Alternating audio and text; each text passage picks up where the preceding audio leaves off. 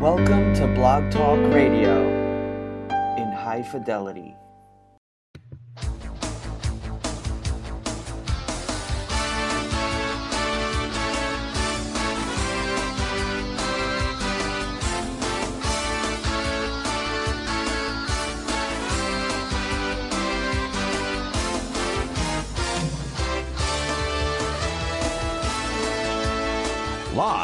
From Daytona Beach, Florida, this is Talking Motorcycles with Barry Boone. Talking Motorcycles, the radio show that covers the world of motorcycles and motorcycle racing. We're here to entertain you, inform you of new products, and enhance your love of motorcycling.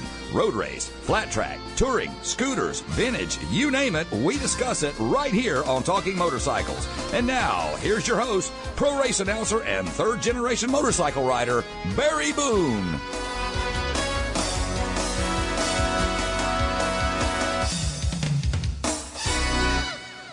And we do welcome you back to the show Riders Call Home.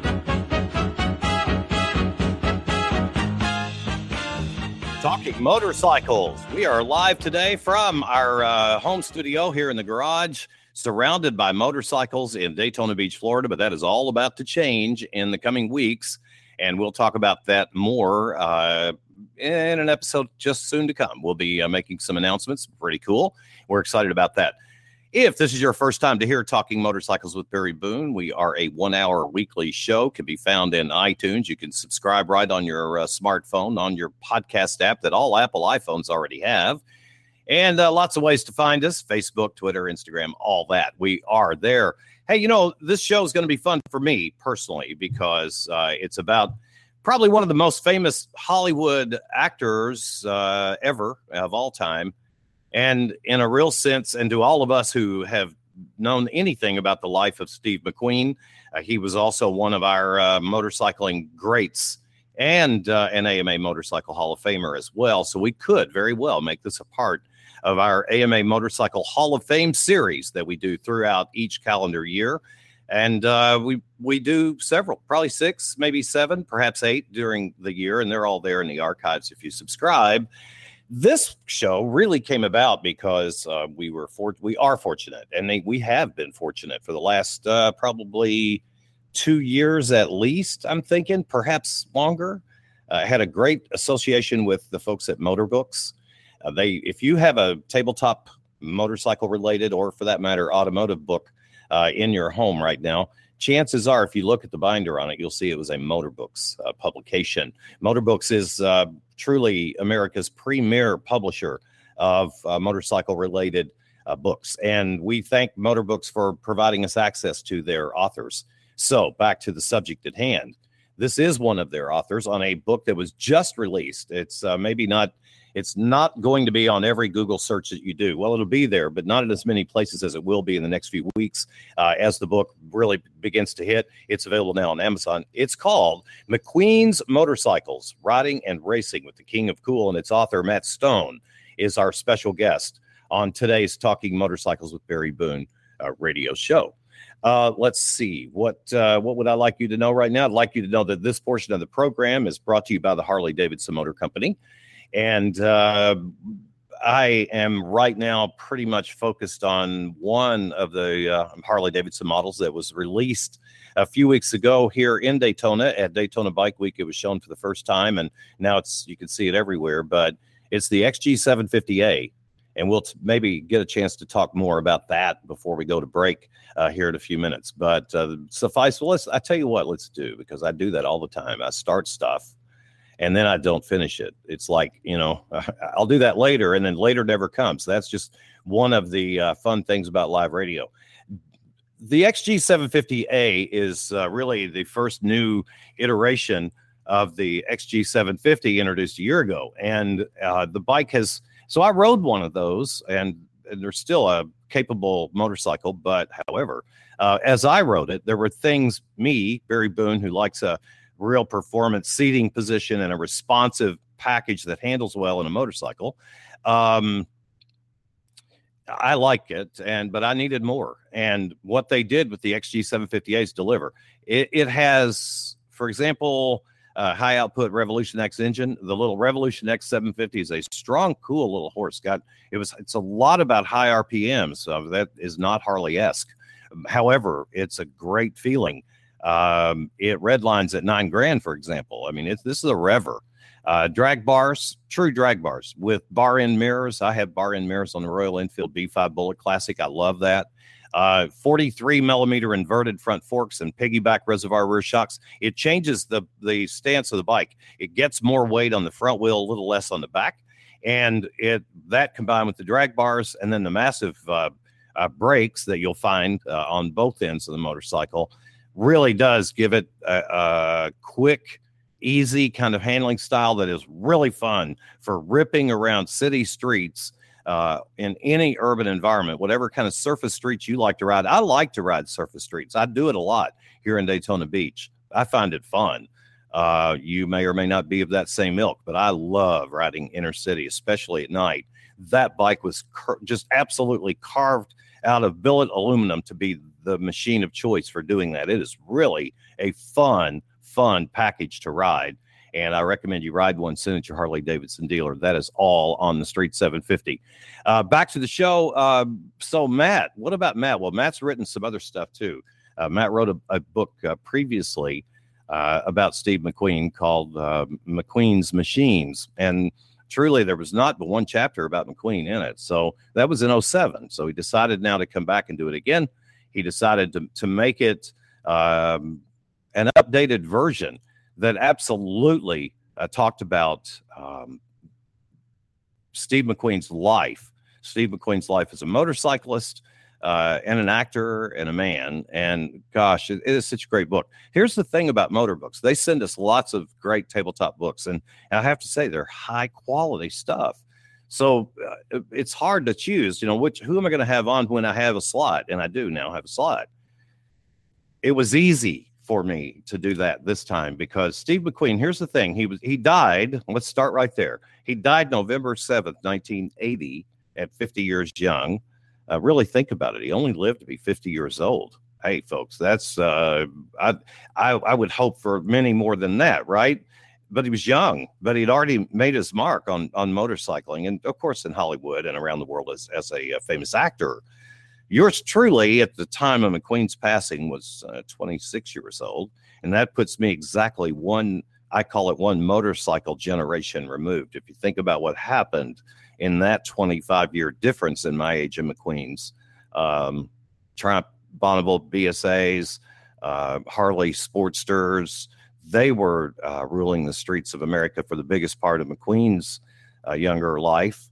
Um, until later and then triumph of course that's that's his brand i mean that's the brand i think we all associate mcqueen with the most no doubt is triumph uh, especially the desert sled area which is something i really want to talk to matt about when he comes on here in a few uh, but but then he transitioned into husqvarna's and and discovered those when he loved desert racing so that was fun uh, learning the uh, 350 360 two stroke uh, power plants and and kind of opened up a whole new era for him. But McQueen lived at a time when I think is really, really cool. And having Matt Stone, the author, come on because he knows more than I do, and he knows more than you do about McQueen, uh, will give us all a chance, I think, to learn together. Uh, more about the um, truly amazing life that's not anything like you and I might think it would have been uh, Steve McQueen's early days were troubled, and uh, you know, just he wasn't a guy from a moneyed up family. Uh, he he was, in fact, uh, struggling in his early years, and and the military maybe helped save him a little bit. In the Marines, uh, did a stint there, uh, honorably discharged, changed his life for sure, and and of course we we will find out how he discovered motorcycling and more from Matt when we come back here in just a couple of moments. How have you been doing? What have you been writing? Where have you been writing? I've we've uh, done a good bit of writing, but not enough. We're getting ready to make a trip this next week, I think, up to our uh, original hometown in Owensboro, Kentucky. Looking forward to making a road trip. Hoping to take in the American Flat Track Round Three of the tour uh, at Charlotte uh, Saturday night. If all goes well, we'll travel Friday and be there Saturday, and then um, Sunday, make our way on up to Kentucky. Think we'll take uh, one of the Harley Davidsons and two lane only the whole trip because that's how we like to do it. Uh, that's kind of our plans, but it's spring, folks. And uh, other than nasty thunderstorms that we all have to be aware of and watch out for, uh, spring is in the air. It's beginning to warm almost everywhere now and we are ready to get those bikes out of winter hibernation for those of us who live in uh, with Nanuka the north in the cold. Uh, as for us down here, it's a never-ending oil change and replace tire deal uh, because we just ride all year round here in Daytona Beach, and you, it's no problem. Do, do use electrics uh, for a few times throughout the winter, but mostly do not require them. And man, we've been riding it now. Everybody's going to be riding, and there's so much going on in the motorcycle industry coming up that we're too excited about the possibilities uh, for the show going forward. Woo, let's take a break. And uh, when we come back, we'll see if we could rustle up Matt Stone, the author of McQueen's Motorcycles Riding and Racing with the King of Cool. Thanks to the Harley Davidson Motor Company for this portion of the Talking Motorcycles program. Your ride is more than just miles, it's a mission to squeeze more freedom out of every click of the odometer Introducing the 2017 touring bikes from Harley Davidson. The powerful all-new Milwaukee 8 engine delivers 10% more torque for quicker acceleration. Paired with a new suspension that gives you more comfort and control on every ride. What does uncompromised freedom feel like? Why don't you find out for yourself? Discover more at h-d.com and live your legend. Compared with original equipment 2016 touring models. When an automobile driver hits a motorcyclist, what is the um, first thing the driver says? I didn't yep, see six, them. Four, six. That's right after six, they have six, suddenly turned eight, left into your path. 61. When we crash our motorcycle, what is the first thing we say? Right. I didn't see it in time. Could have been a deer, a decreasing radius corner, sand, or debris in your lane. The simple fact is most motorcycle accidents are preventable. And that is why I, Barry Boone, of Talking Motorcycles recommends Clearwater oh lights. My God. The ability to see and be right seen on our motorcycle is exactly how we prevent avoidable motorcycle accidents. When you call Clearwater Lights, you will speak to a real live person who specializes in you, Thank you buddy. and quality products. Bye. Clearly, there's a brighter idea. Check them out at clearwaterlights.com.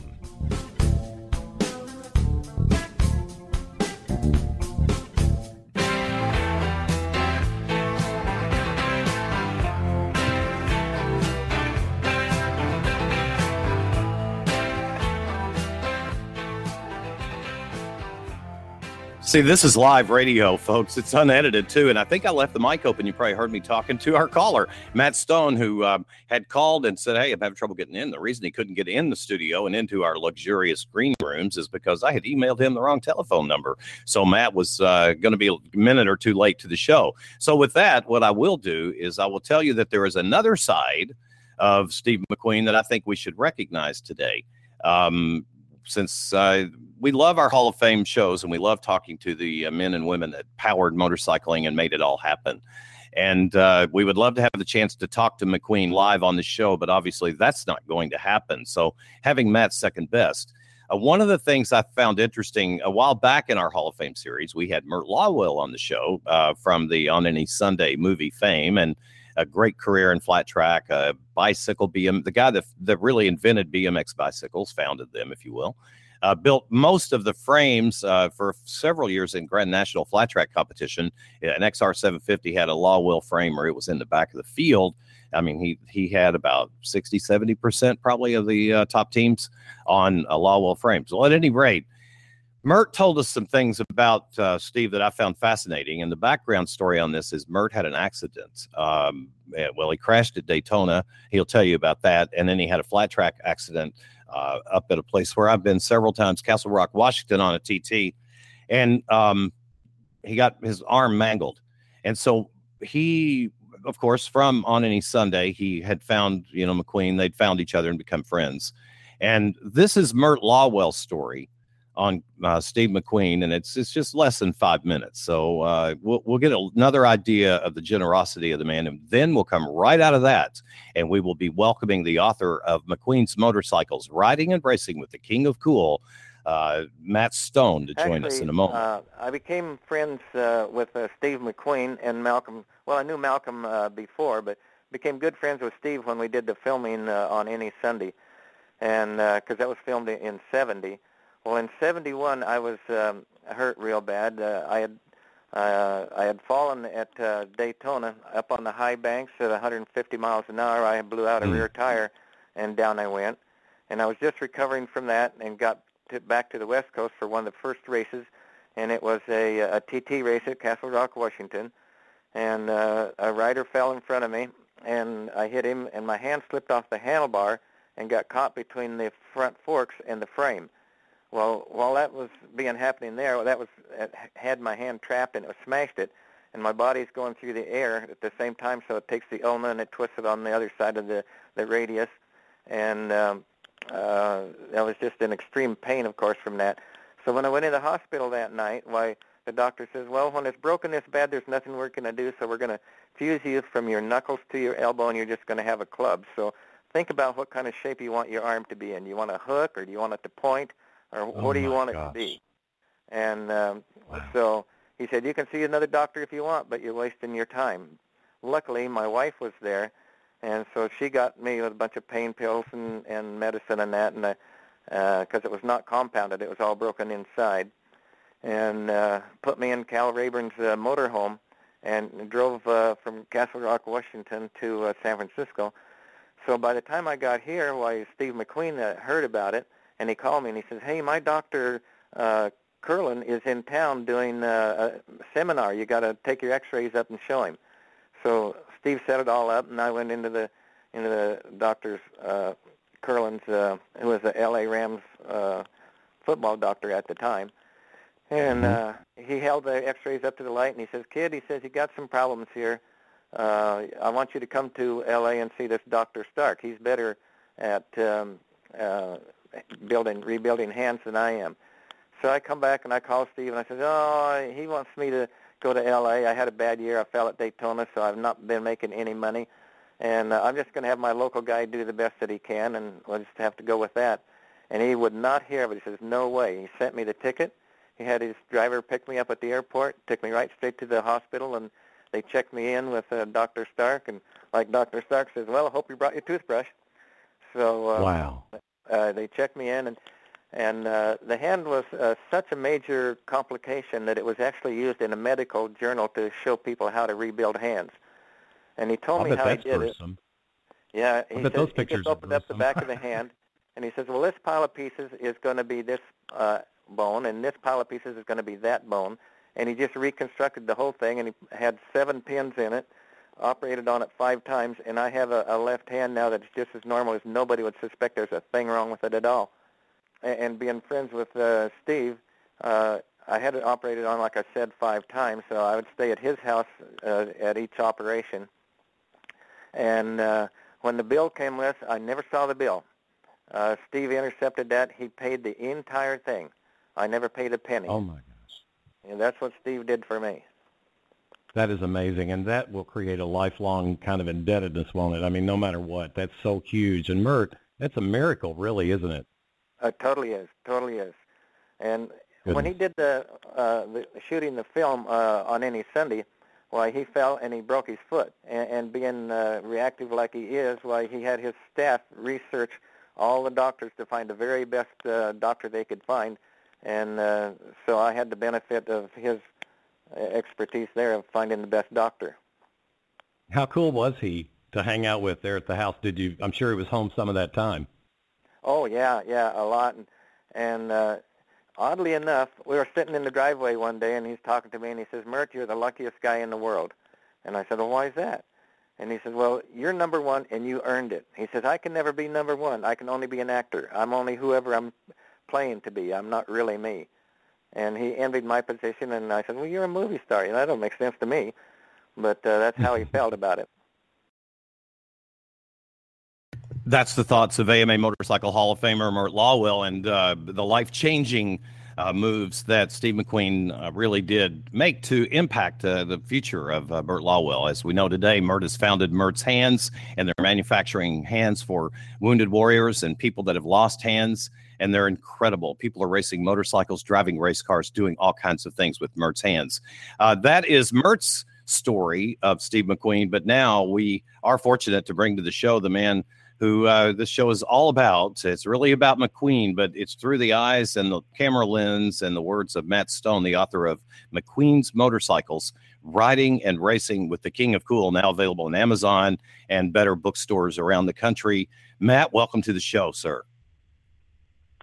Hey there, Barry. How are you? Number one, Lawill, one of my heroes. What a great story, huh? I uh, know, cool. And and when he told that story, I had cold chill bumps.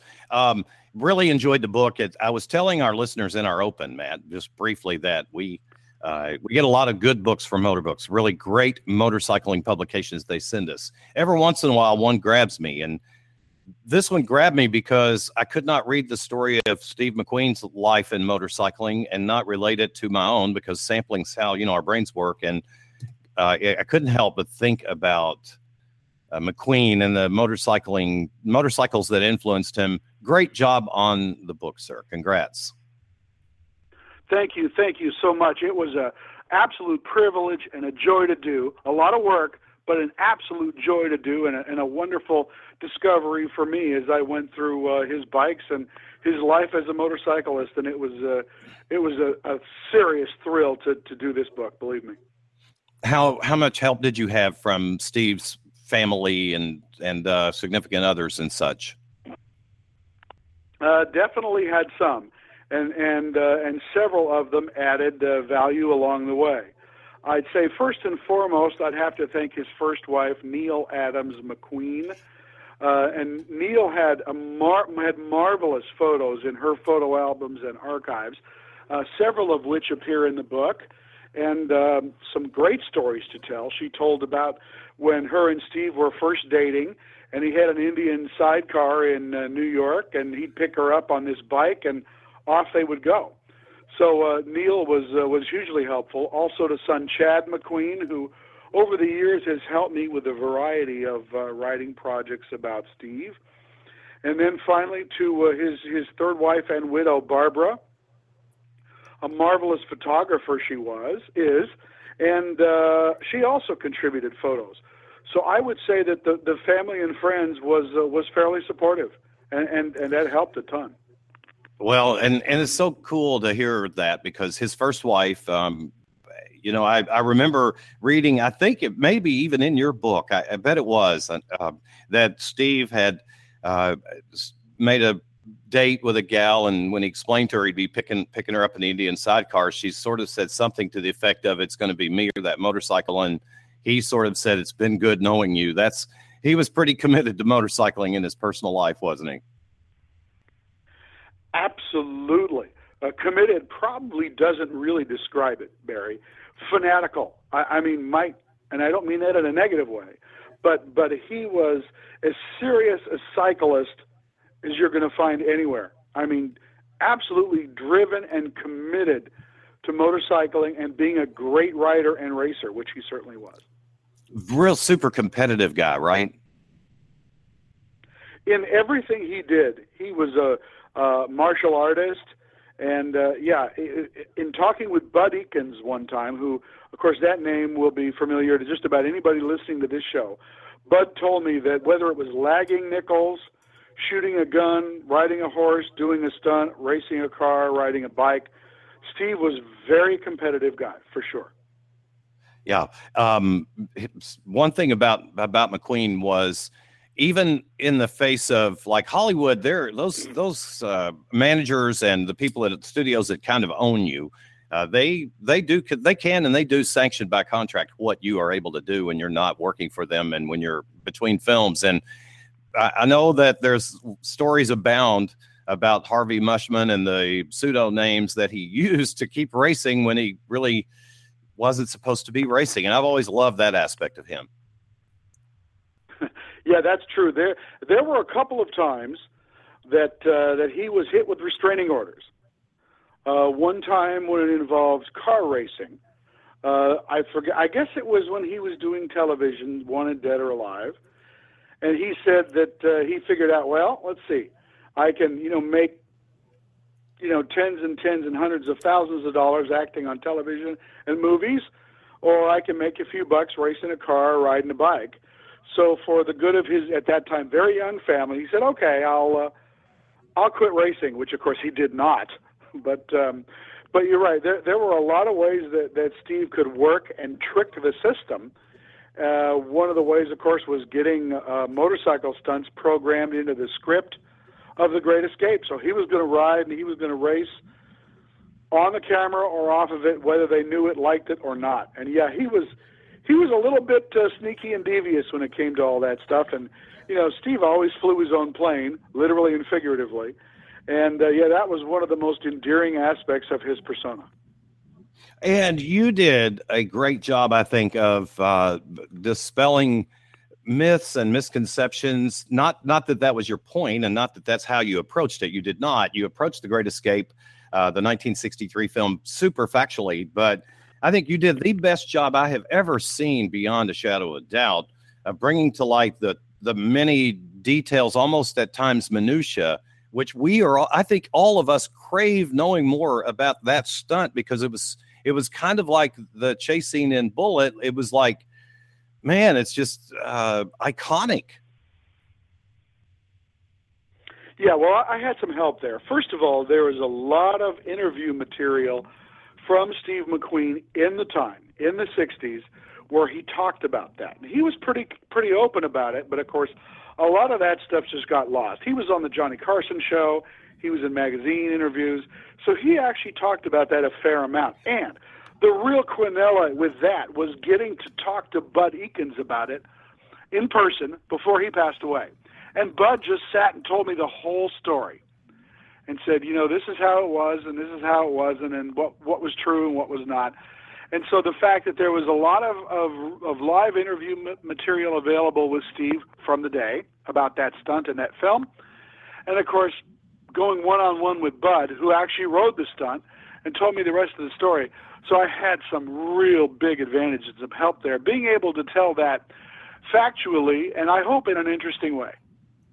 Oh no, totally. Um, it, to me, that I mean, talking about his co-stars, talking about Coburn and those guys, and and and how the stunt came to be, and how it was going to be all about McQueen, and how it ended up being Bud, and then it seems to me that the two of them had a pretty kind of special friendship too, that was uh, not contentious necessarily, but there again, the competitive nature of McQueen and perhaps Bud too really came out in the friendship, right?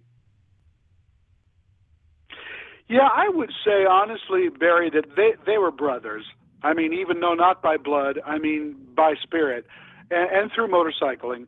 Dave Ekins, who I continually thank for writing the foreword for this book, and I hope you enjoyed that too. Dave, Bud, and Steve were brothers as much as any triplets could be. But but yeah, those guys were both competitive. Although it was in fact Steve that brought Bud in on the filming of that movie. I mean, Bud was introduced to the producer and director by Steve. So Steve handpicked him for that part, even though I'm sure there was some competitive aspect to it. They were friends at the deepest levels, and like I say, closer brothers than any triplets could possibly be.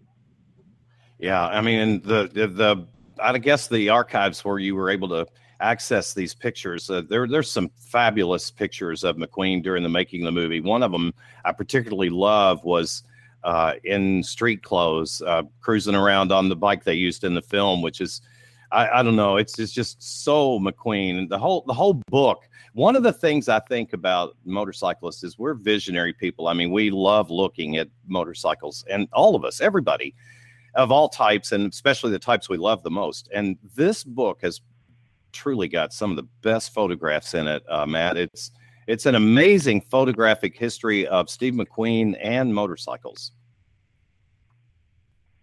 Well, that was the goal because I started in this whole game 3,000 years ago as a photographer. So to me, the, the visuals are just as important as the words. I mean, you have to get the words right, you have to get the facts right, and of course, the quotes from the people involved are critical. But, but without good photography, both archival, which I was lucky to find a lot of, and then uh, a lot of the new photography, much of which I did myself, uh, had to all measure up. So without the visuals, you got nothing. I, I think it just it's just gray pages. You know, you have to have the photos and and looking at some of those wonderful old bikes. I mean, how could you not appreciate the architecture and the detailing and and the the finish of some of those machines? Uh, even if you don't, even if you're not a big bike person, I mean, anybody would appreciate the design and and the architecture of those bikes, and then the the uh, all the archival photos really brings home the period context, which again was a huge part of my goal with this book. Well, and and honestly, how can you look at one of today's motorcycles, any of them, and not and if you're a historian at all, if you've been around motorcycles your entire life, you always go back to that reminds me of this, that reminds me of that, and there's not much new under the sun. I mean, I have an old, I have a 2012 Royal Enfield in here with a 1944 design frame, and uh, I look at that and see all the British influence, and then I think about, wonder how many Triumphs McQueen uh, sold as a brand ambassador, unpaid by by Triumph.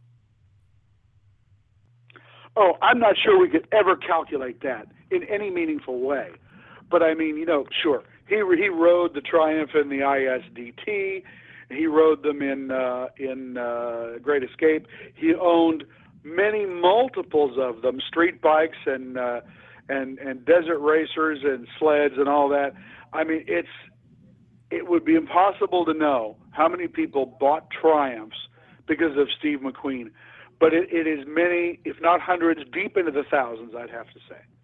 I have to think even today, the image of Steve McQueen on a Triumph is selling Triumphs. I'm almost confident. Wow, this is now we're getting somewhere, Mr. Stone. We are getting to a place that I find super interesting, and that is the motorcycles and his passion for them, the particular brands, and the progression of his life as a motorcyclist. That and more when we come back. I got to take a break here in the show. And um, as we go to break, I uh, do want to say to all of you that this section of the show has been brought to you by our good friends at Clearwater Lights. And uh, just to be honest, there's the clear. What is that? People ask me, what's what's the difference? You can buy lots of different lighting for your motorcycle.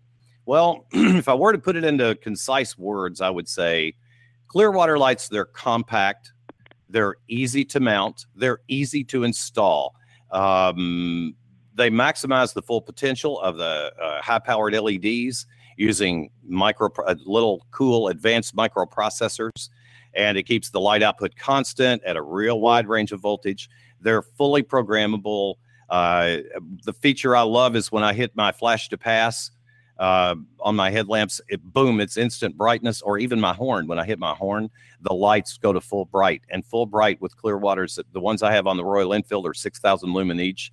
So uh, when we are talking full bright here folks. We're talking full bright attention getting lifesavers. Let's take a break and we will be back in just a couple of moments with much more from Matt Stone, the author of McQueen's Motorcycles, Riding and Racing with the King of Cool in just a moment. Get yourself a cup of coffee and settle down. We're going to have fun talking motorcycles.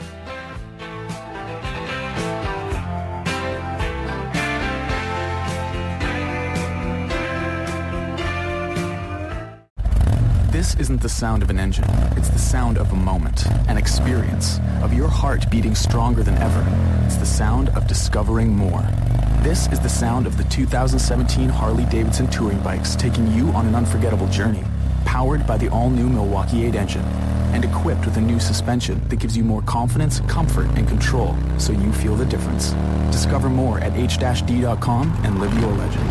Compared with original equipment 2016 touring models.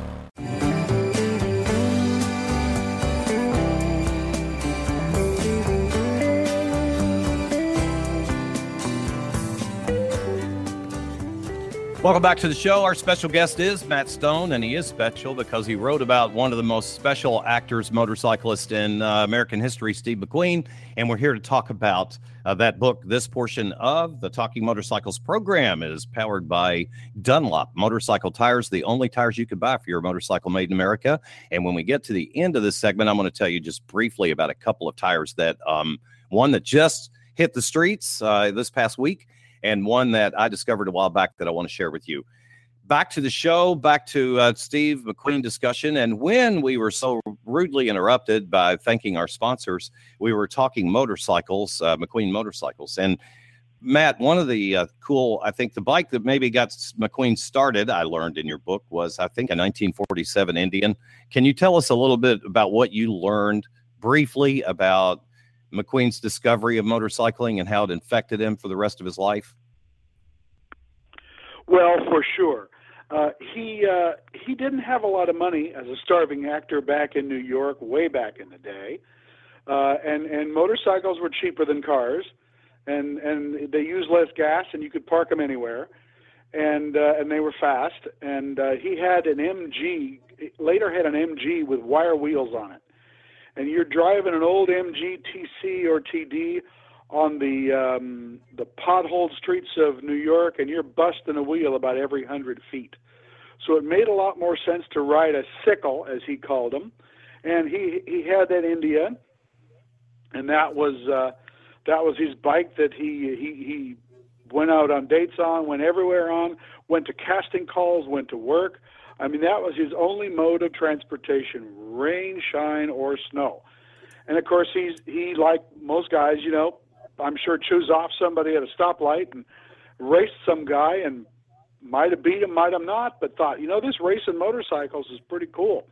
So he started racing bikes at tracks and on the street, sometimes for money, sometimes for who knows what, and um, and he was hooked. And from then on, he just kept getting bigger, better, newer, and faster motorcycles as he could afford them. And as a guy that spent about seven or eight years uh, announcing every Grand National flat track race in America, I quickly uh, came to appreciate uh, motorcycle racing history. And that led me to the ISDT. It led me to desert racing and j- desert racing. And and that, of course, you can't you can't read about desert racing without being drawn to McQueen. And perhaps that's the segment of the book. If I if Matt, if someone said to me, "What is the thing you enjoyed most about McQueen's motorcycles?" The chapter that you most loved, I, I think it might have been the uh, chapter four, desert sledding, and the uh, period of the '60s and '70s. That that is to me when he really proved his badassness as a uh, motorcycle racer and rider. Oh, totally.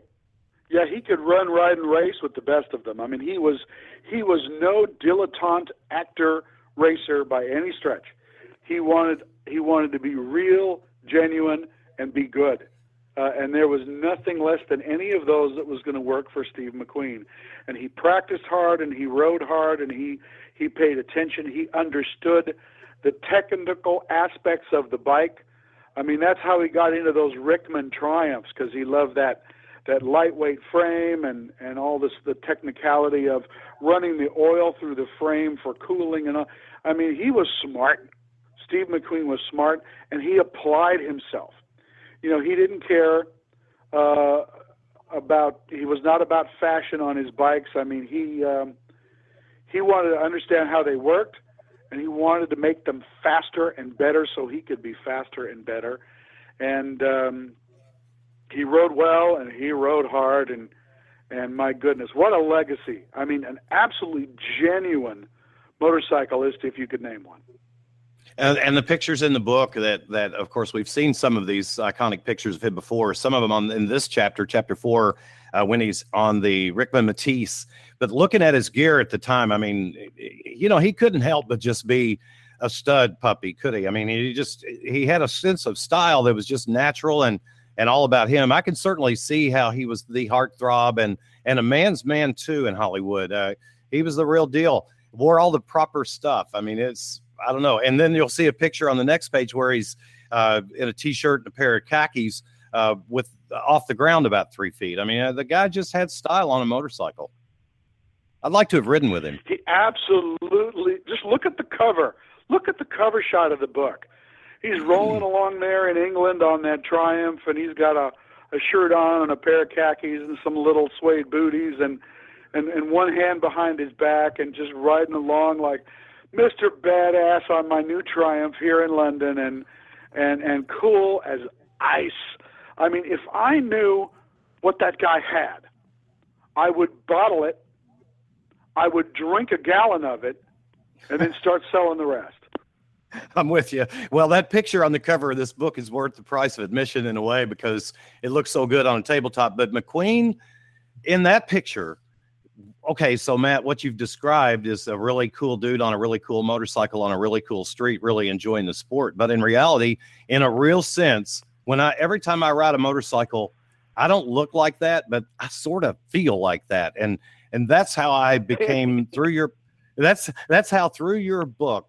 I, I think I wrote this to you in an email, not sure I was thinking it, but it's like I got to shake through your book. I, I had the chance to shake hands with Steve McQueen, the motorcyclist. I got to know the guy on a really uh, personal level, and and that's that is hard to do. I think with words. I I stand in awe. I know you've had one book, successful book in the past, um, McQueen's Machines, but this one you really focused on the man, didn't you, as well as the motorcycles?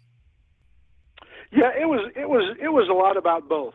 Uh, McQueen's Machines, my first book about Steve's cars and bikes, ten years ago now, 2007 uh, was a huge seller and, and had, in my opinion, one disappointingly small, too short, and wholly inadequate chapter about Steve as a motorcyclist because we didn't get to show, show nearly enough of the bikes or nearly enough of the rider. And that was my goal here was to take that chapter and do it proper. And uh, and and yeah, shaking hands with Steve as a cyclist uh, I get that, and and you're right. It's just so crazy because sometimes you see him in those photos, and he is geared up to the nines. He's got all the right stuff, and he is geared up, and he's safe, and he's ready to ride the ISDT and that Barber jacket and that Bell helmet or whatever. And you turn the page, and there he is riding the Honda Elsinore through the trail with no shirt on and no helmet and no gloves. Crazy.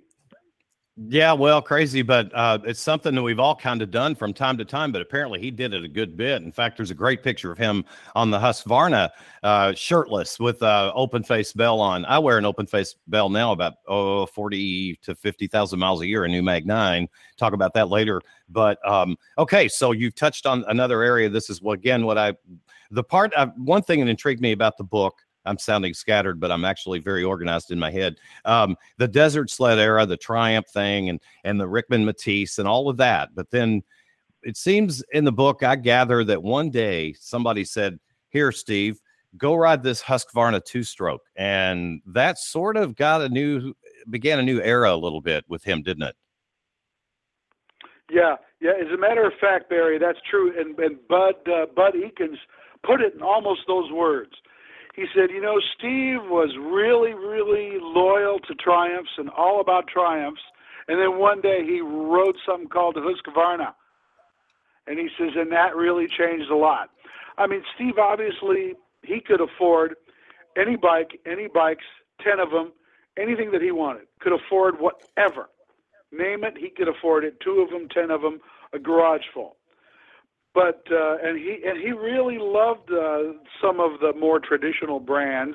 Let's just use that term, but uh, but nothing could replace the the performance at that time of a 400 Husky. And and according to Bud, the minute he got on one of those, he was transformed, and all of a sudden he started racing those things like crazy and had fleets of those. Well, that that was a, a, beast of a motorcycle. I mean, anybody in in this listening audience, anybody that hears this show now or 20 years from now in somebody's archive somewhere that's ever ridden a 300 to 400 or even 500 cc single cylinder two stroke woods bike is like my god the power of a 400 husky and I, I myself again this is again the handshake about uh 10 or 20 well 15 or 20 years after that i was racing in the 80s, a Husky 360 automatic. And so I'm reading about McQueen in your book. And again, the parallels only I'm 26 years removed from McQueen. Uh, uh, and it's, it's amazing the progression of motorcycles in his life to me. But you know, um, it, it seems to me looking at his collection and the bikes that he rode. Well, let's before we go there, let's talk about this. I also got that he at some point in time he's as he got a little older and had more money and freedom from that comes with that uh, he turned the page on hollywood didn't he? He kind of pulled away from hollywood and embraced motorcycling like a real fiend. Yeah true enough. As he got a little older he was doing less and less movies. He had he had plenty of money and uh, he was uh, he he really began gathering bikes, and and I, and I, and most people would say he became a collector or he collected. I don't believe Steve McQueen collected anything. He gathered. He just assembled stuff that he liked, and that could be a pallet with a pile of an old Harley Davidson full of parts on it that he would someday or not get to, and other times whole bikes and racing bikes and old bikes, you know, back into the very dawn of motorcycling. I mean, what was that Pope, 1909 or 10 or something like that? I mean, right. he had old right. stuff, and and he just would fill airplane hangars and garages and warehouses full of motorcycles and motorcycle parts. And and I mean, we would now call him a collector. I don't think he would cop to that term. He would maybe admit to being a gatherer, but um, he started collecting dozens and dozens and then ultimately hundreds of motorcycles. And uh, yeah, just had fiend is probably a good term. I mean, he was just whatever he saw and liked. And there are stories of him riding, you know, going or driving thousands of miles to buy a bike.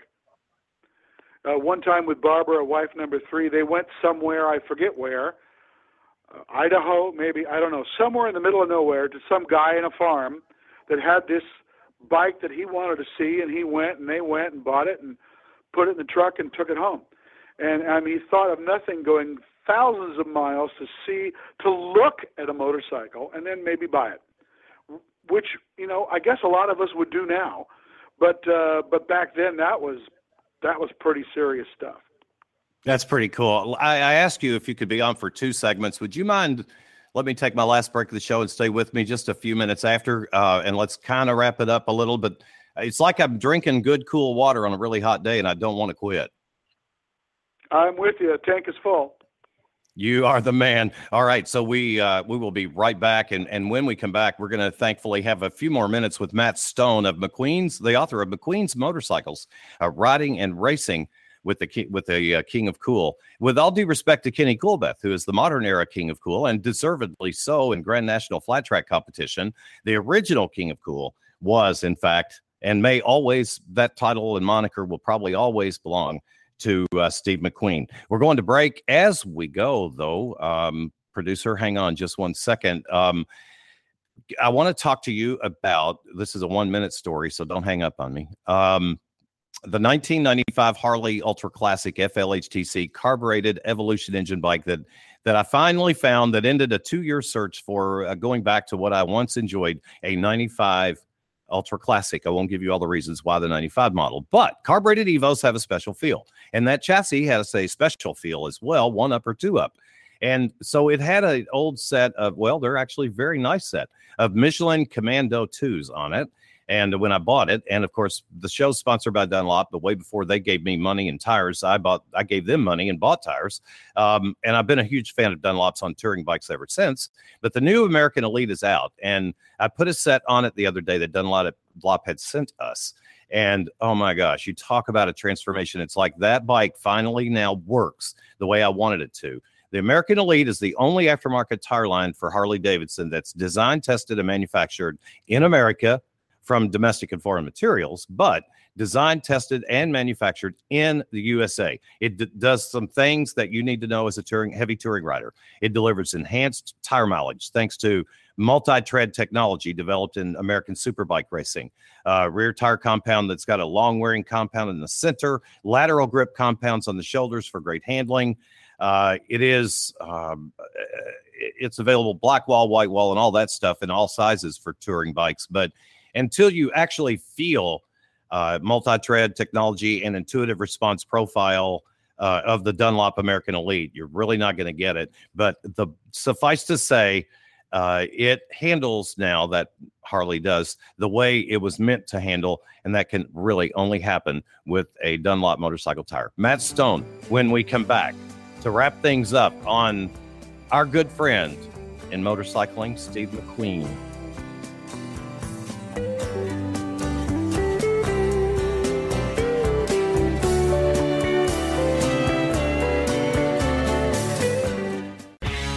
Dunlop is the largest supplier of original equipment and replacement motorcycle tires in the U.S. and the only motorcycle tires made in America. With operations headquartered in Buffalo, New York, Dunlop has been making and selling high-quality tires in the U.S. since 1923. With an unparalleled championship record, Dunlop race tire technology transfers directly to the street. Dunlop, the only tire for your motorcycle made in America.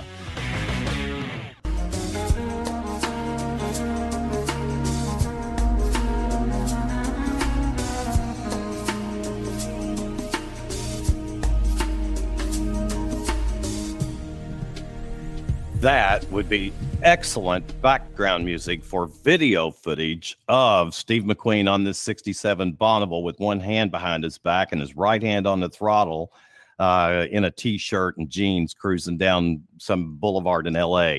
Uh, welcome back to the show. Riders Call Home. Talking Motorcycles is uh, live. We do not edit anything. It's all live. We love the live radio. And just in the next week or so, folks, we're going to be making an announcement. My studio that I've used for three years is about to become uh, not my studio anymore. We're going to be in a uh, at WNDB in a radio station with a producer, a great producer, great equipment, and we're really, really excited to bring this show to the Daytona market. And I'll tell you more about that. Uh, later on. Matt, back to you, and thank you again for waiting out the break and choosing to be with us for just a few more minutes. Um, I um, would like to know a little bit more about the post acting era Steve McQueen as a collector, well, not a collector, as a gatherer of motorcycles and as a rider of motorcycles. Do you know, did he do a lot of street riding later on in his life? Did you learn? Did I miss that in the book? I probably did. Yeah, he, he did. Uh, about that time, as he got a little later in life and uh, and was uh, not acting quite as much and was uh, uh, divorced of uh, first wife Neile, and then married and divorced of second wife actress Ali MacGraw. Uh, he just was gathering motorcycles at a furious pace, and and by then had uh, had met his uh, his third wife and widow Barbara Minty McQueen.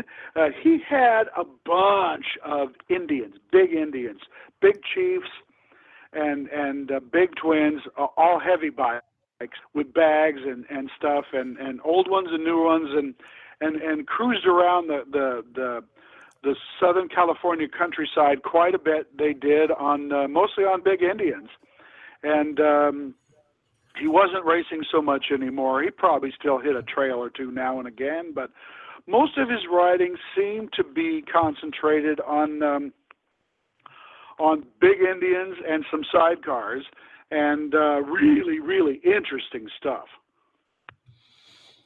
I, I kind of ask you in, in in writing the book and putting all the material together. God only knows how many thousands of hours is involved in research and compiling this amazing kind of documentary of his life.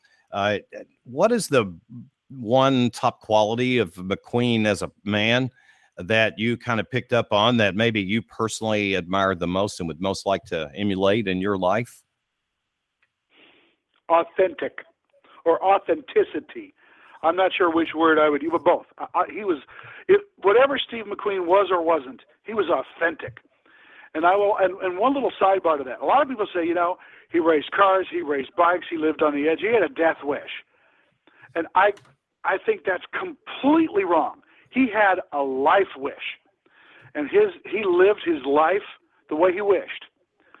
And and and uh, you know, I would say he was as authentic, right, wrong, good, bad, or indifferent, as authentic a person as you'd ever come across.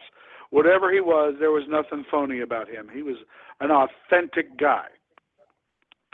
You know, that's interesting to me because when I think about the legendary people in motorcycling, the ones who had those careers that lasted a lifetime, whether no matter what they did in motorcycling to power the industry in their own way. Um, the one quality that I've I try to teach when I do classes with young young riders hoping to be professionals or young professionals trying to get better at speaking is to always be yourself. I find that the people that can exude more of who they really are will be accepted as genuine and their careers are just guaranteed almost to be uh, much longer. And maybe perhaps that is then the new reason for me why McQueen is the king of cool.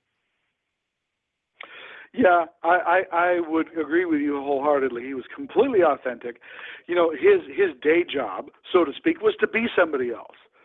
So if if there is a desire within us or was within him to be other people, that was his chance to do so uh, legitimately and be paid for it. But Gosh, when, when the camera was off, the light, the lights were off. He was himself and nobody else ever. And you just brought home the same thing that we heard earlier and listening to Mert Lawill. Is it, it, at the end of it, he tells the tale of sitting in the car that day and McQueen looking at him and going, "I really admire you. You're a national number one, you know, grand national champion." And he was like, "Gosh, but you know, you're this and you're that." But to McQueen, I bet you being a grand national champion would have meant more to him than starring in uh, a half a dozen of those movies. It's you just get he's a motorcyclist. Matt, I, I do feel like I know Steve McQueen better because of you, and I think our listeners do too. And you've given us so much of your time today. I, I want to thank you for being with us. And I got to ask you, what's your next project now that this one's out? Well, I just actually published another one.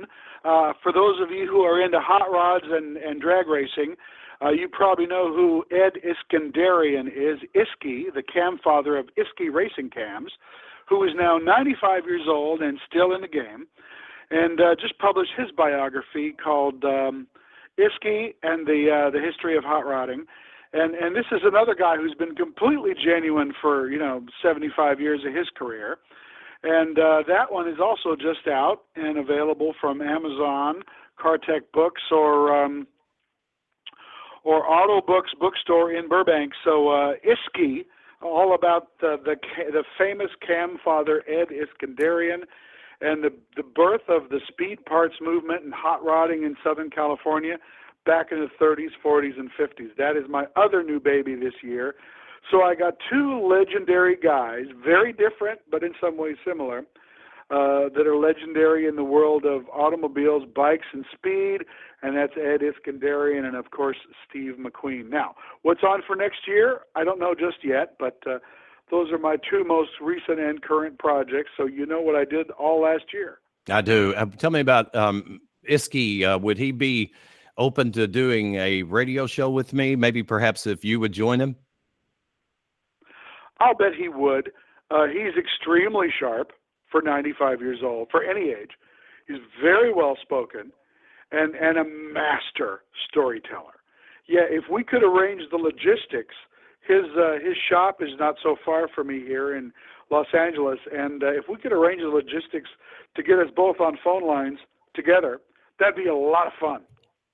Well, and sometimes it's better when you're not sitting in the same room. If you're both just on the phone, you just kind of shut everything out. That's the beauty of radio, and you use your mind and such. Well, that would be cool because uh, I've never done any non motorcycling programming on this show, but I have a feeling that that would be something of interest to many, many people. And if you'd come to, that'd be great. We will work on that. Um, how many books now yeah, with that work, one let's being? Work, let's work on that one offline for sure. Yeah, yeah, for sure. Um, how many books have you written in your career thus far? I would have to go to my office and count them, but I Wow. want to say 12, 12 or 13 now. Oh, that's awesome. Thank you for I- documenting I, I the. think I think these two are 13 and 14 maybe, something like that, something just over a dozen. I'm not so I'm not so self-centered that I I track that number religiously, but a dozen plus, let's call it that. It's I got a little kinship with you. I, I through this show, I love to shine the light on people that that have powered the industry over the decades, and I love getting them on record. And and you and I are doing exactly the same thing, but in completely different ways. Uh, I have a I do have feel like we're we're cousined, so to speak. Works for me, man. All right, buddy. Thank you so much for being on with us, Matt, and just best of luck going forward. And good luck with the new book. That uh, I guess it's everywhere, right? I mean, I, I'm sure Barnes and Nobles will have it, and uh, everywhere else, Motor Books has got a pretty pretty long tentacles. Yeah, all those all those places that you just named, Publisher Direct from Motorbooks is fine, Amazon is fine, or Autobooks Bookstore in Burbank. Uh, all three of those places have them, and uh, yeah, racing and riding with the king of cool, and indeed he was. And Barry, I appreciate you having me on. I've had a good time chatting with you, and I hope that our listeners have enjoyed the show. Matt, thank you so much. That was Matt Stone, author of McQueen's Motorcycles, Riding and Racing with the King of Cool. I learned some stuff and I'm really, I'm kind of invigorated now and I want to go out and ride the old Enfield with my t-shirt and jeans, wearing my Bell Mag 9, which we just put a new set of Sena headsets in. We're both using them. Love it. And the new Bell Star. Don't have time to talk to you more about that. Do have time to tell you that we're getting excited. We're buying tickets um, now. Uh, are recommending you buy your tickets now. I have media hard card for the first two rounds of the Moto America Series. Circuit of the Americas is going to be here before you know it. April 21st, 22nd, and 23rd. And right after that, the next weekend, Road Atlanta, Road, Road Atlanta, April 28th, 29th, and 30th. Be sure and make your plans now to support Moto America Road Racing because it is important uh, to all of us here in America that they are wildly successful. They just had their announcement here this past weekend of all the new paint schemes and packages. Dunlop tire testing now uh, completed. Uh, down in uh, Circuit of the Americas. So they are all tested and tuned and hopefully ready for a big show. Been a blast. I hope you've enjoyed it too. I certainly have. Thank you for tuning in. We'll see you next time on Talking Motorcycles with Barry Boone. Ride hard, ride safe, have fun.